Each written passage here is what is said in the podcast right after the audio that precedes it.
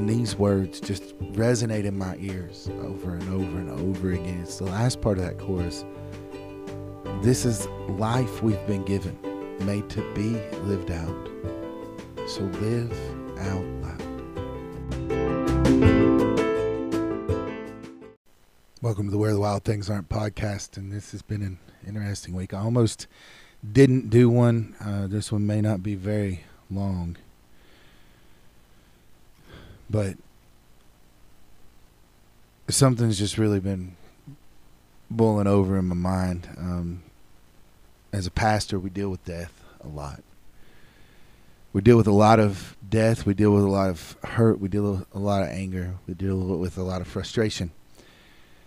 And um, a lot of things come to mind. I want to talk about that today. I want to, you know, this is the emotions podcast. I guess I don't know uh, the reality simply is this I mean, when you're dealing with someone who's grieving and you recognize the situations they're going through, but in it, you also sometimes deal with your own uh, hurts and struggles and frustrations as well. Um, but it's the whole process. You know, let's talk about dying. Let's talk about death, but let's talk about the two different forms today. Number one, uh, you know, I think about we, we don't ever want to talk about death. We want to talk about life. We want to talk about the life that we have, right? And it reminds me of the song Steven Curtis Chapman, Live Out Loud. Uh, if you've not heard it, stop, go listen to it. But the words is like, imagine this. I get a phone call from Regis says, Do you want to be a millionaire? They put me on the show and I win with two lifelines to spare. Now picture this if I act like nothing ever happened, bury all the money in a coffee can.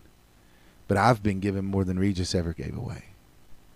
And and the chorus is talking about us living out loud. Wake the neighbors, get the word out, crank up the music, climb a mountain and shout. And then these words just resonate in my ears over and over and over again. It's the last part of that chorus. This is life we've been given, made to be lived out. So live out loud. And that hit me thinking about this week. You know, thinking another part of the song, he says, Every corner of creation is a living declaration. Come join the song we were made to sing. And and I think about those words and that if you don't cry out the rocks will and we look at the rocks as dead. But as I think about the words, I realize that our lives are meant to be lived loudly. Live out loud.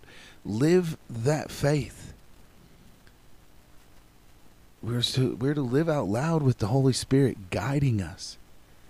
And as we look at this, you know, the, the the life that we must live out loud is not someone else's. I can't live for you. You can't live for me. Mom and dad can't live for you or me. You know, your grandparents can't live for us. Siblings can't live for us. Our spouses, our children, they can't live for us. We have to live ourselves, and it has to be loudly, it has to be lived out. No one can live your life out loud for you and we get comfortable in this life that we have. We get content. We sit back. We watch the world pass by, and there's this reality that we're meant to share the gospel. Now, I mentioned that this is going to, I said, let's talk about death. We'll get there. But I want to talk about life first because to understand death, we must understand life. You know, we're, we're to live out loud. But well, I want to I want to read what Paul writes to the Ephesian church in in Ephesians two, starting in verse one. Paul writes in his letter to the Ephesians um, about this. He says, "You were dead in your trespasses and sins." in which you previously walked according to the ways of this world, according to the ruler of the power of the air, the spirit now working in disobedience in the disobedient. We too all previously lived among them in our fleshly desires, carrying out the inclinations of our flesh and thoughts.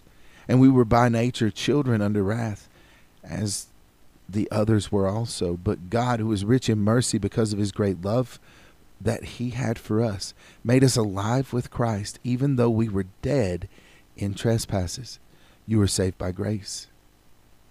He also raised us up with him and seated us with him in the heavens in Jesus Christ or in Christ Jesus, so that in the coming ages he might display the immeasurable riches of his grace through his kindness to us in Christ Jesus. For you are saved by grace through faith, and this is not from yourselves, it is God's gift, not from works, so that no one can boast. For we are his workmanship, created in Christ Jesus for good works, which God prepared ahead of time. Now, that's one type of dead, but it's living dead. Now, I talked about two types of, or the, the type of death. We'll talk about death. There's this death we die in life. You know, it's a, it's appointed once for all men to die, right? But then there's this other death that we fail to talk about a lot. This is the death that we live out loud. This is the place that changes us from death into life. We are living dead. Verses 1 through 3. You were dead in your trespasses. We've been living a spiritually dead life. We are fully enveloped in a life that is far from what God wants for us. But we've been made alive in Christ. We were fully dead, but we've been made alive in Christ. Fully dead, but made alive in Christ. How does Paul arrive at this assessment? Well, if we look at Genesis, God is the source of life, the only source of life. All life on this earth started with God. And the only way to truly experience life is relationship with the one who created it, right? Life outside of that relationship is death. Outside of a relationship that brings life is death. There are those two options. But outside of a relationship with God, who is the creator of life, we have nothing. If we don't know the one who creates life, then we don't know life. How can we find life if we don't know him? If our life is separated from God, then that is a dead life. We are living dead. Look, the context for this lifelessness in this in the church is the sins in which they take residence, sin in their home. You know that that little word in that's in that verse. You were dead in your trespasses. You've made your home there. Your trespasses and your sins. You have made your home in a sinful lifestyle. It's where they eat, they sleep, they live. That little word in is our life. It's everything. We're we're making our life in that. But to make your life in that, what does that mean? Well, if you're making your life in sin, in trespasses, in death, then you're dead. It's where you eat, sleep, and live. I, I saw, uh, I believe it was Ernest Best gave a statement about that verse, uh, thinking it was in a commentary, but it said a realized eschatological conception of death. A realized eschatological ex- conception of death. What does that mean? Okay, let's explain that for you today if you don't understand. It means that death, the end result of life, lived outside of a relationship with God, has invaded and permeated the present. It means that sin has caused both death and it has also provided evidence of a spiritual death. Meaning, sin, people's relationship with God has been severed, it's been broken because they're powerless to change anything, because they are dead in sin. It means that we've tried to find life in ourselves and in our own desires. And in the process, we have cut ourselves off from life itself. Does that make sense? Think about the sixth sense. You know, in the sixth sense, and, and spoiler alert if you've never seen it, but you've had plenty of time, uh, you've got the young boy who can, continues to say, I see dead people. Only they don't know they're dead. That is life. Think about it. You see dead people every day. Only those that don't know they are dead and alive in Christ are dead and they don't know it. We see dead people around us every day. You know, it's it's a, a scary thought to put it in those terms, right? But in Revelation 21 8, Revelation 21 8 says this to us today The cowards, the faithless, detestable murderers, sexually immoral, sorcerers, idolaters, and all liars, their share will be in the lake that burns with fire and sulfur, which is the second death. Second death. Well, you've got your physical death. Look, there's something about this second death. Now, I'm going to go deeper in that, but you got to understand. Uh, we got to get there first. Now, the text is not addressing only the evil sinners. It's not addressing only those that are vile and evil. You know, the the serial killers, the mass murderers, the the the sins that we like to glorify right now. Uh, but we, we put things on a pedestal uh, and we think, well, these are worse than these, and and we like to, you know, go through the sins of this world that we commit, and we like to rank them because we want to say, well, I'm not as bad as this guy, so you know, I'm not as bad as the the Hitler or the Dahmer or, you know, the, the those that we hear about and we see and, and all of these things. The mansons you know as christians we like to transfer sinner talk to those who are heinous offenders. But the text addresses it for us. As for you, you were dead in your sins. You were dead in your transgressions and your sins, in which you used to live when you followed the ways of the world. That is a very direct statement to an individual, almost saying, you were dead. You sinned. You did this. You followed the ways of the world. We are not insulated from this assessment here. Even religious people can be dead in sin. Remember what Jesus told the Pharisees in Matthew 23 27? Woe to you, teachers of the law and the Pharisees, you hypocrites! You are like whitewashed tombs, which look beautiful on the outside, but on the inside you're full of dead men's bones and everything unclean. Or maybe in Revelation 3 1 and 2, the words of Christ to the church of Sardis I know your deeds. You have a reputation of being alive, but you are dead. Wake up. Strengthen that what remains and is about to die, for I have not found your deeds complete in the sight of my God. Wait, what? You have a reputation for being alive, but you are dead. How many people do we know in this world today? Probably not, because they have a reputation of being alive, but are dead in their sins. How many of us hearing this, or me included in this statement, how many of us are guilty of this? We have a reputation of being alive. Everyone praises us, but we know the truth. We know who we are. Remember that accountability thing that we've talked about before?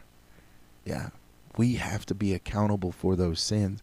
Even if the world doesn't know the sins, we have a reputation for being alive, but we are dead there's a, a biblical statement about spiritual deadness. And it, it may not seem to square with the facts, right? Lots of people who make no Christian profession whatsoever, who even openly repudiate Jesus, appear to be very much alive, right? We see people around us all day. they they seem very much alive. Their life is is um, I want to say vivacious. I'm not sure that's the right word, but th- they are living to the fullest. You know those statements that the world likes to throw at us, living my best life. Look, you might look around you and see the vigorous body of an athlete or the lively mind of a scholar or that personality of a, a film star you know the vivaciousness of that uh, are we to say that such people if christ has not saved them are dead? One word yes. Yes we are.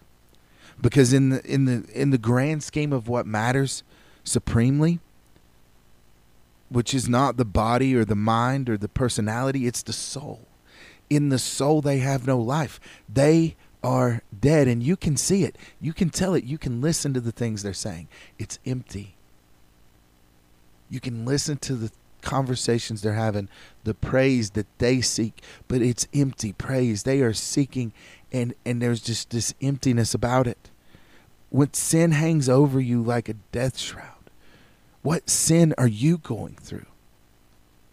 What sins are hanging over you so much? Each of us is guilty of giving a life of disobedient rebellion against God. We're guilty of giving God less than he deserves.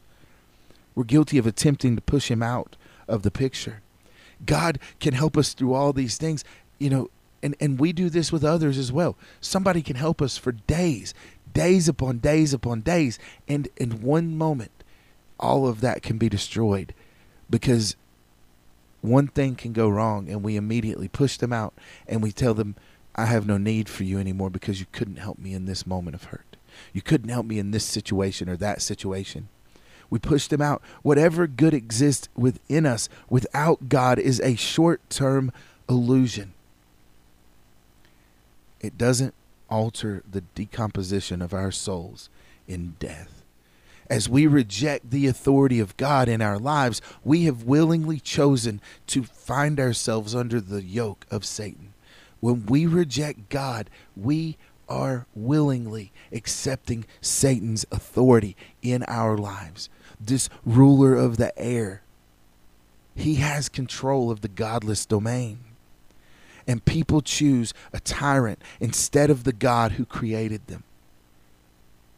Now, I could go into some of the commentaries. Um, there's a lot of commentaries that talk about how uh, many times people, as a, they try to explain sin as the direct result of demonic activity. It's very prevalent within the Jewish culture. But the devil made me do it is not an agreement. It's not where we should rest. If I'm saying the devil made me do it, what does that mean? By emphasizing his role, it is emphasizing my own relationship with him. If I'm constantly saying, well, the devil made me do it, well, the devil made me do it, then who has control over my life? Paul does not see sin as uh, directly inspired by demons, but thinks that the world is pervaded with the devil's less direct influence. The devil is not the marquee player. Most of us do evil well enough on our own. We don't need the devil to make us do it. Paul does see a threat here, but he's more concerned with the fact that people have aligned themselves with the ruler of the world than them being overpowered by him. He doesn't overpower us. It's an alignment. We are in agreement with him. We are working with him. This is why he goes on to say that we are those guilty of gratifying the cravings of our sinful nature and following the desires and thoughts of it. He's not saying the devil made you do it. He's saying you are fulfilling your own sinful nature. You are fulfilling your own desires, your own thoughts. You're doing this. He pointed out that we are responsible, not the devil. If we sin, who pays the price? Well, if we've lived in accordance to the devil, we do. But then there's that whole thing when we have a relationship with God where Christ paid that price for us. Look, our thought you know, implicit is the thought that is without God. That that without God, our sinful desires are the Lord in control. They are. I mean, it, it is implied here. He implies that without God, our sinful desire is the one in control, not the devil. These gratuities, these we must gratify, right? The desires that we have, we gratify them, we follow them.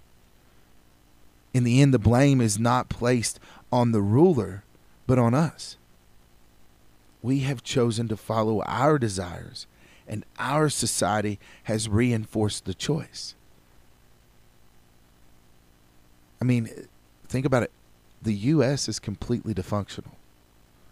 There's this dysfunction going on all around us today due to sin, and we see it everywhere. We are completely dysfunctional due to sin. But there's this promise that Paul then goes farther in this text talking about that we have been restored to life. Through that love, God has taken us from the living dead and breathed life back into us, kind of like Ezekiel with the dead bones in the valley. Notice what Paul says here. Because of his great love for us, God, who is rich in mercy, made us alive with Christ even when we were dead in transgressions. It is by grace you have been saved.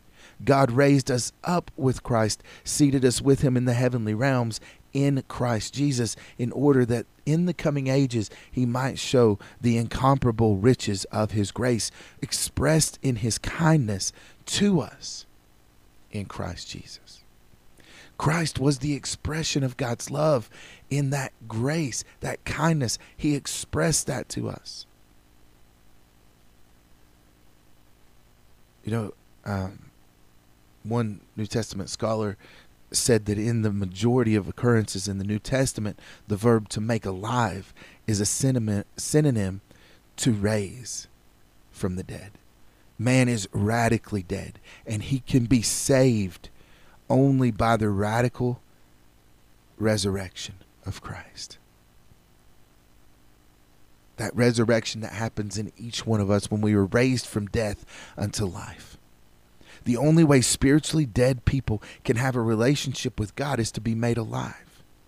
And God is the only person who can accomplish that, which He did through Christ. Christ defeated sin, He defeated death, He defeated sin through death, and death through resurrection. It is the way that it works. And he offers life to those who are dead in their sins, dead in their trespasses. But Paul says nothing here about Christ's death. While the resurrection is inseparable from the crucifixion, Paul doesn't mention the, atoning sacrifice. He's more concerned about the ability of the resurrection to breathe life back into the souls of those who were spiritually dead. In this section of Scripture, Paul is focused on the life, not the death of the matter. He says we've been saved by grace. The term saved points to the idea of rescue. The idea is expressed. It's this pulling of a drowning child from the water as they begin to go under, or the, the pedestrian pushing another out of the way of a careless driver, or the dislodging of food from the throat of a choking person. Salvation is more than forgiveness of our sins. Salvation is being raised from the certainty of death, redeemed from slavery to sin, and rescued from the unleashed wrath of God. It's more than just, I'm glad I can sin because, well, I'm just glad I'm off the hook for these things. Folks, that's not it. Here, there's this sense of resurrection it's a rescue mission to retrieve us from the serious spiritual death that we are in. And it has come to define our condition outside of Christ. It is new life, new reason for living, breathed into the soul of those who were dead. So this passage begins with the words, but God. There's there's text here. It says, but God. But God. Two one syllable words. set against the desperate condition of fallen humankind. This initiative and sovereign action of God, where we are the objects of His grace. We were once the objects of death, the objects of wrath, but God, out of the great love with which He had for us, showed mercy. We were dead. The dead do not rise, but God made the dead to live. We were slaves and in a situation of dishonor and powerlessness, powerlessness, but God has raised us up with Christ and set us at his own right hand in a position of honor and power.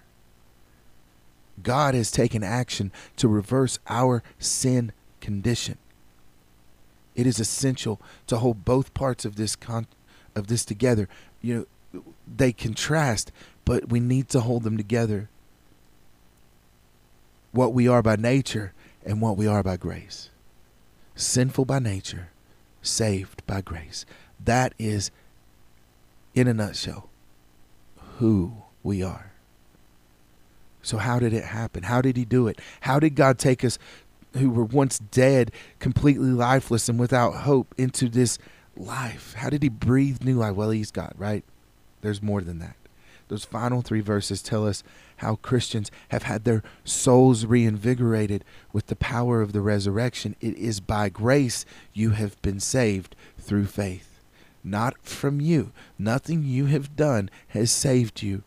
It is a gift freely given by God. It is a gift from God, not by anything you've done, so that you can't boast in it. But we are His creation. We are His workmanship. We are that masterpiece, signed, sealed, and delivered, created in Christ to do good works, which God prepared in advance for us to do. In other words, God has prepared a life for us in Christ. And when we awaken from the dead, when He raises us up from the dead condition of sin and raises us to life, we now have a job to live out loud, to proclaim it. It's not from yourselves, it is a gift of God. Paul spends nearly as many words here in these verses to define how our spiritual resurrection didn't happen as he does telling us how it happened. Not from yourselves, it's from God. When when we've been given a gift, we might say, Thank you very much. What did I do to deserve this? But the answer will be nothing. You didn't do a thing. That's why it's a gift. Nothing you did earned you this gift. It was given to you. Not by works. Works refers to anything we do on this earth, any good deed we might do, anything that we think might gain status or privilege with God. It is not by works. Nothing we do gives us the ability to stand before God. It is what Christ did that gives us that ability today. In and of ourselves, we have no claim on God. In fact, we are absolutely incapable of doing anything that would result in God owing us a thing. We are incapable of earning God's favor. Salvation or no, nothing we do. Even if we've been saved, we're still not worthy of the grace of God. And here's the reason so that no one can boast. It's not about us. It's not about our worth, what we have accomplished. It is about God. It is about the fact that we must boast in Him. We must brag on what He's done. If you get a free gift at Christmas, if somebody gives you a Christmas gift, you're not going to go around bragging to everyone, look at what I earned myself for Christmas. No, you're going to brag about who gave it to you. Look what my mom gave me. Look what my sister gave. Look what my spouse gave me for Christmas. There's no strings attached, no hidden cost. It cost us nothing. But this is what we learn from these phrases. Salvation is not about us, it's not about what we've done. We struggle with this pride because of our salvation. I'm in, I'm the best, I'm great. Pride breeds disdain, pride breeds this pride breeds this mentality in us that anyone outside of where we believe we stand, if if we think even remotely about someone that we think just doesn't have it together and is not on the same side as we are, we we disassociate with them. And and the reality is is if we are being prideful, then we're stating our own lack of a gift, the our own lack of the grace. Because if we're making it all about what we've done, if we're talking about how great of a Christian we are, how how wonderful of a person we are, then recognize this, you've made it about you and not about Christ. Pride is just as wrong after a conversion as it is before. It's a sin. Pride is sinful before or after you have received his grace. Now, there's two phrases by grace. It is by grace. Grace is the completely undeserved, loving commitment of God to us. So, for some reason unknown to us, it's rooted in his nature. God himself gives himself to us, who was created by himself. He attaches himself to us. He acts to rescue us. He he's like the lifeguard who swims out, takes the person and pulls them in. He attaches himself to us and pulls us to safety. He raises us up. This initiative is always on God, though. We can't initiate the lifeguard coming to us, it is always on God. We become Christians through God's unmerited favor, not the result of any effort, ability, choice, or act of service that we make. This is why Paul includes the statement about us being still in our sin. We were in sin. It's an active word there. We didn't do anything. The initiative was all on God. He took the steps. He was the active party. He moved before we ever made a move. That's why in Romans 5 8 it says, While we were yet sinners, Christ died for us. Grace was received through faith. Faith is relational, it's a covenant word expressing the commitment and trust that bind two parties together. It defines our reliance on a reliable God. It doesn't say so much about us, it says everything about Him. It is our reliance on a reliable God. It means God is trustworthy. God is worth living in. God is worth pursuing we rely, he's worth relying on. Why? Because he will never let you down. For us to live out loud, first we have to die to self. See, we must focus on living our own life, living it out loud with the help of one who gave his life for us. We cannot be silent. Why? Because even the rocks will cry out if we do. If we remain silent, the rocks will cry out. Remember, God was meant to be praised. We were not meant to be silent observers, but actively vocal. Remember the words of the song Every corner of creation is a living declaration. Come join the song we were made to sing. Join in creation, singing the song of the Savior.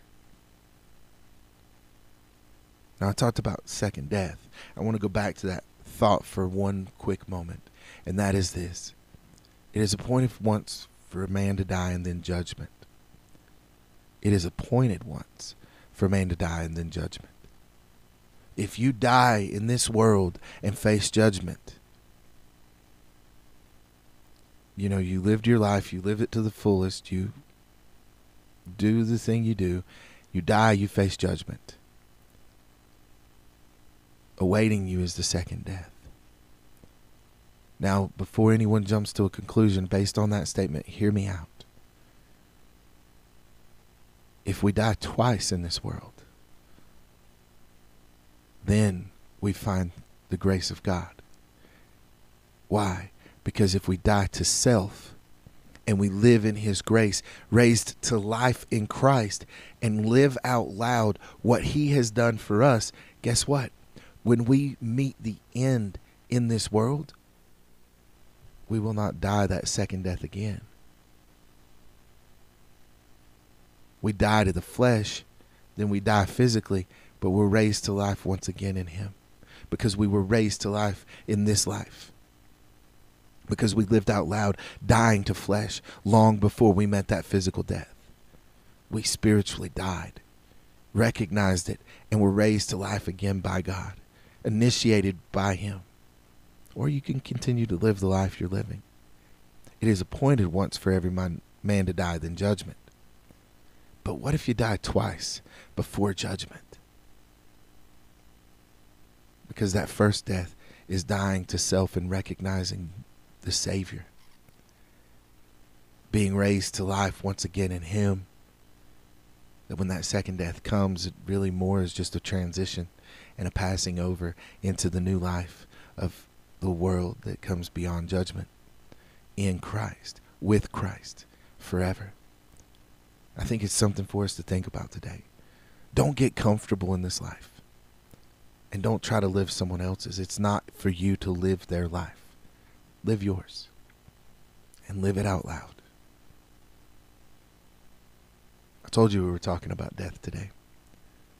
We're talking about death in a way that brings us hope beyond the grave, that brings us opportunity beyond the grave. Are you living out loud on this world today? Or are you dead in sin? Are you dead in your trespasses? Are you continuing to live a life saying that you glorify the Lord? You may be the most religious person you know, but you might still be dead in your transgressions. You might still be dead in your sin. It's worth thinking about today. We're going to close it out in prayer, but I thank you for joining us today. I hope you'll give it consideration. You know, as we talk about death. That's a hard thing for us to face. But if you've died to self prior to your death, you find hope in death. If if if you have a loved one who's died to self prior to their death, they have hope in death. And you have hope for them in death. If you die to self and someone dies in your life, you have hope for them knowing that they too had died to self. That this was their second and final moving forward into eternal life with Christ. But if you know someone has struggled through life and you're not sure about whether they had died to themselves along the way, the reality simply is this you're also not sure about what's coming next. I hate to be blunt, but it's true. Have you died to self today? Think about death in that way. Think about what Paul's saying in Ephesians 2 1 through 10. I believe it's worth thinking about today. Let's pray. Lord God, we thank you that we can come together this way. Once again, I thank you for those who listen and who uh, apply, Lord. And, and, and Lord, I thank you that you have uh, blessed us with an outlet like this. I, I pray that you, God, would just take our lives today. Lead us, guide us, direct us through this world. Thank you for the gift of Christ and the gift of life through Christ. Help us to remember that death doesn't have to be our final destination, but it can be for those of us that decide to live apart from you. Those of us that reject any gift that you have given, that turn it away. We're not entitled to it, Lord. You gave it to us freely. But there are many who walk through this world with no knowledge, no understanding. Help us to live it out loud today. Help us to live out loud for you, Lord, to share the gospel in the way that we carry ourselves. I pray that you would bless us with that. Just go with us, lead us, and direct us, Lord. We pray this in your holy name. Amen.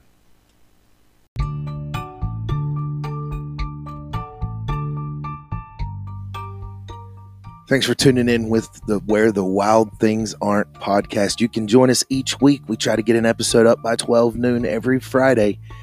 And we are very blessed to be able to bring this to you. Hope that you can find peace where the wild things aren't. Listen on wherever you listen to your podcast. Follow it.